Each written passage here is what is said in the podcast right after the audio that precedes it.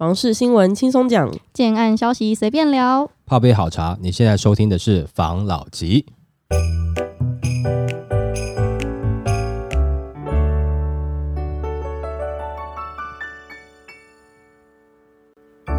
关心你的房事幸福，我是房老吉。我是大院子。我是茶汤会，我是武同浩，现在呢，因为不是三十年房贷的那件事情要被，就是好像没有这么多年的房贷了，对，于是有些换屋族，他有一嗯些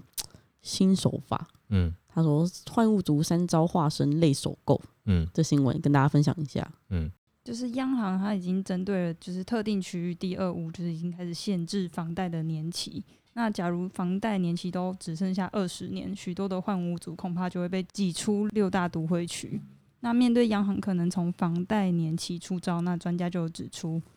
央行限缩贷款年限的对象主要是针对多屋族，对一般首购自住的民众影响不大。担心会被流弹误伤的换屋买家，可以透过三招策略，化身为符合单一自住条件的类首购客，保有申办三十年房贷的机会。第一招，无房贷者申办，也就是新购房屋的贷款，以名下无房贷的配偶或直系亲属名义申贷。若财力比较弱的话，可以透过保证人来弥补不足。第二招的话是先还再贷，先看一下名下所剩的房贷余额，如果还要还的金额没有很多的话，可以先周转一下资金，偿还前屋的贷款，恢复无贷款的身份后，再另外申请贷款购屋，让民众在先买再卖的换屋过程中无缝接轨。第三招的话是先卖再买，把名下有贷款的房屋卖掉后，再进行房贷申办，购买新居。诶，他这个有一个我有个问题哦，他的嗯第二招先还再贷，嗯反正就是把前屋的贷款清掉之后，再贷另外一栋房子的贷款嘛。对，可是他这个针对的不是第二户吗？就是我前面就算有，就算他贷款还完了，他还是我的房子啊。呃，对，没有错。嗯，哎，那他就是只是让你在银行当中没有贷款，但是问题是你名下还是有房子，对啊，所以我觉得这第二个方式比较比较不可行啦。嗯哦，其实你最好的方式就是对对老公或是对老婆好一点点。你要 讲些有你说转过去他的名下吗？让，然后让他让他不要跟你离婚。对对啊，你你你你怕的就是你哎，结果你一转呃哎、然后他就说哎离婚啊什么之类的哈、或者是说转了以后他不转回来啊，他拿着老娘就是哈、平常就已经看你很不爽了哈。赶出去，哎，每天哈、下班哈、都给我东摸哈啊东摸西摸，回来的时候都醉醺醺的哈、嗯，反正就尽量夫妻和睦一点嘛。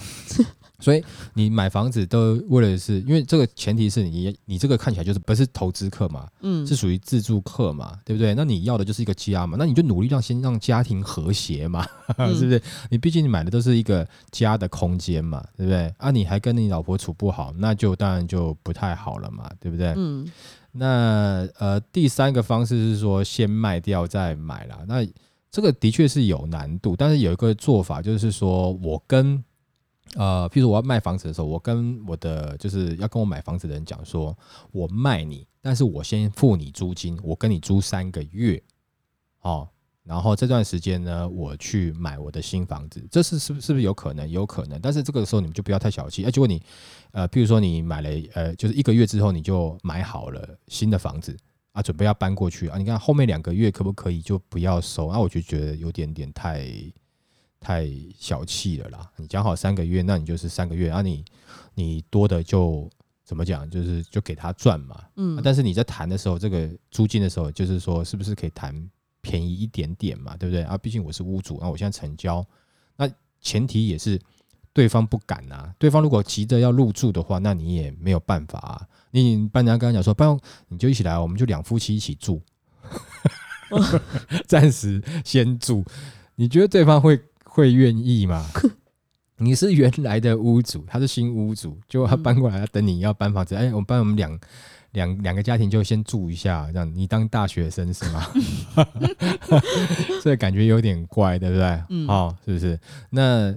呃，这会有难度啦。那但是我个人觉得最好的方法就是你跟你老婆好一点点，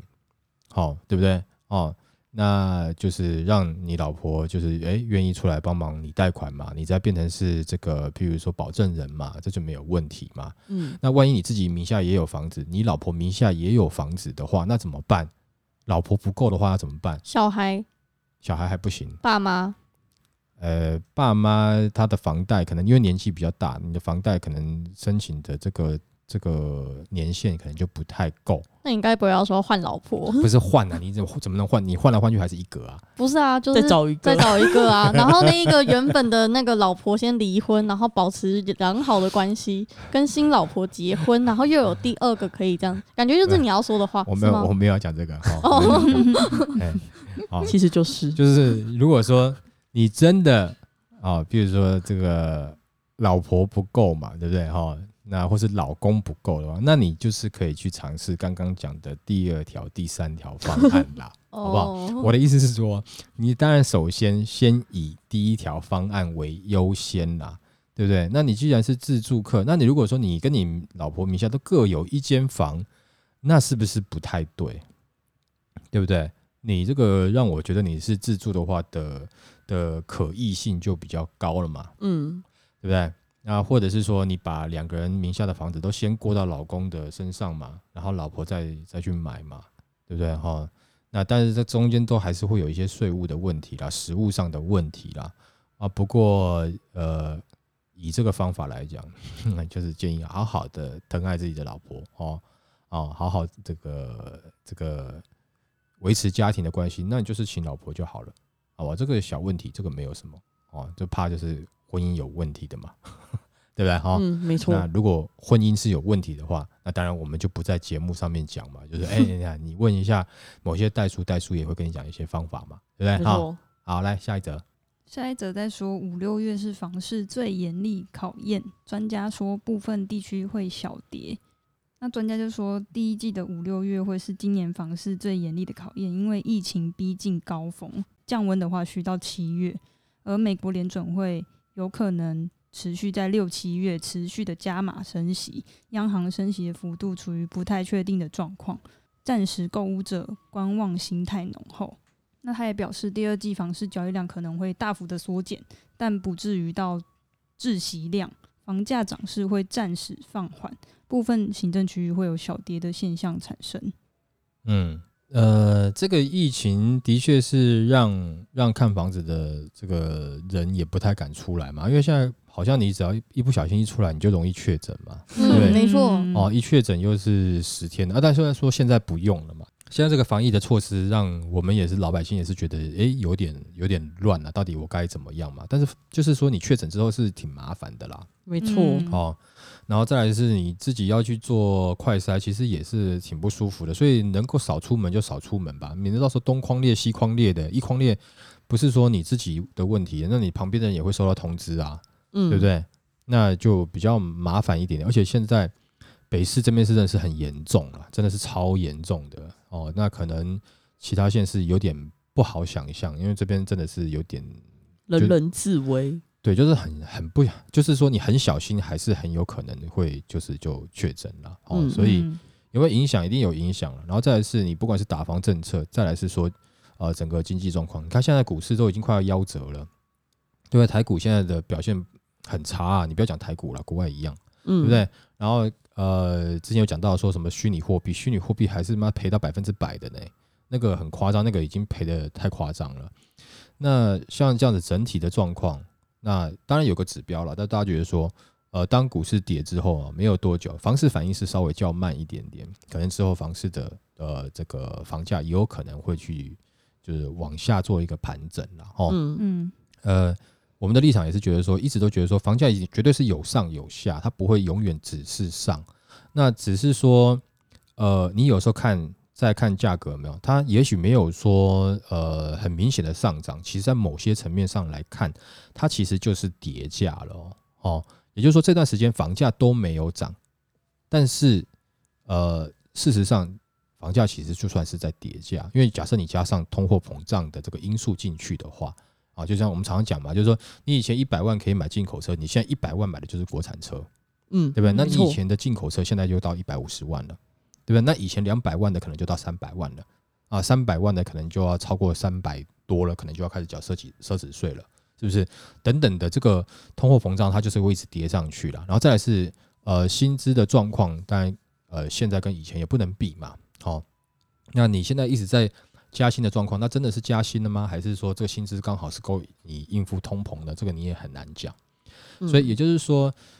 呃，这一季、第二季的的成交量下降，这个其实是这么多因素夹杂在一起，它是必然的啦。嗯哦，就是说，嗯，以前有一段时间也是有疫情，但是会成交，是因为大家觉得这个会涨，而且整全球的这个经济是包含股市都在往上涨的，热钱哦到处乱窜，所以有可能，呃，他就是用用这个 line 的方式就直接可以可以成交了，但现在不是像这样子嘛？嗯哦，所以再加上疫情加注的话，那应该呃合理的，大家去想，应该第二季你还不用看到数据，你就知道它是不太理想的啦。那也许也因为这样子，所以说是不是这个是个人的一个猜想，就是说会不会是因为这样子，整个第二季的销售量很差，没有没有人去看房子，所以说投资客有点跑不掉。所以呢，那政府就故意把哦，哦，就是说，期限对我要在七月一号实施的这个这个平均地权条例的修正案呢，延后到九月。我我预计应该可能七月之后，我们台湾的疫情会稍微好一点点。我还是把这三个月还给这些投资客，让他们去做一些这个下车的动作。不知道这是自己乱想，嗯好但是的确，在这个第二季来讲，目前是呃成交量是低的，而且我觉得大家的观望心态是很高的，而且呢，由于现在这个股市一片绿嘛，嗯，好，我相信有更多的的一些，比如说是短期的投资人，他对于房地产，那他的看法就是比较是看空的，或者说比较悲观一点点的。那当然，这种的的这种氛围也会影响到自住客要买房的意愿，包含银行它之后在贷款的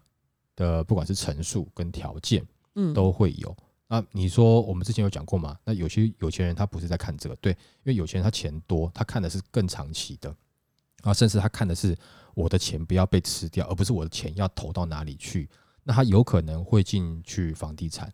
那当然你，我们现在有看到比较大平数的一些豪宅案出来，这个我们讲过很多次嘛。嗯。哦，那这个的产品当然就不是我们一般人在讲说，我只是要拿来或是短期炒作啊、投资的，或者是说我要出租的小套房，或是我真的要自己拿来住的，哦，或是说换屋的，不是，他可能就是把他的钱，因为他可以很大笔一整笔的放在，比如说一间房子，嗯。然后呢，等到这个通膨通膨过去之后，呃，房价慢慢升起来的时候，它等于是一个对他来讲是一个抗通膨的产品，然后，但你的眼光也要准，时间也要够，而不是说我今天买下去，明天就明天抗通膨，后天我卖，哦，我就可以赚到钱，不是这样子。所以，呃，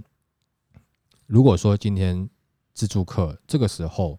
你们如果说真的，诶、还是有一个很急迫的自助需求，呃，我觉得疫情过了之后，这个时间疫情在泛滥，我就觉得也不要以身试险了。所以说，除非说你已经确诊过后痊愈了，你已经无敌的状态下，对不对？啊，噔噔噔噔噔噔噔噔噔噔噔，哎，那个啊，你知道超级玛丽，哎，嗯 好那你就你就去吧，对不对？哈，那如果说没有那么急的自助需求，你还可以再看的话，我认为，呃，你是可以，你有时间。现在的这整个的这个比赛的优势方已经开始往你这边了。好，你开始有一些不管是话语权啊等等这些啊溢价了等等这些，呃，我认为可以好好把握，那也不用这么急。哦，那你如果说你想要让自己再更松一点点，你也许明年、后年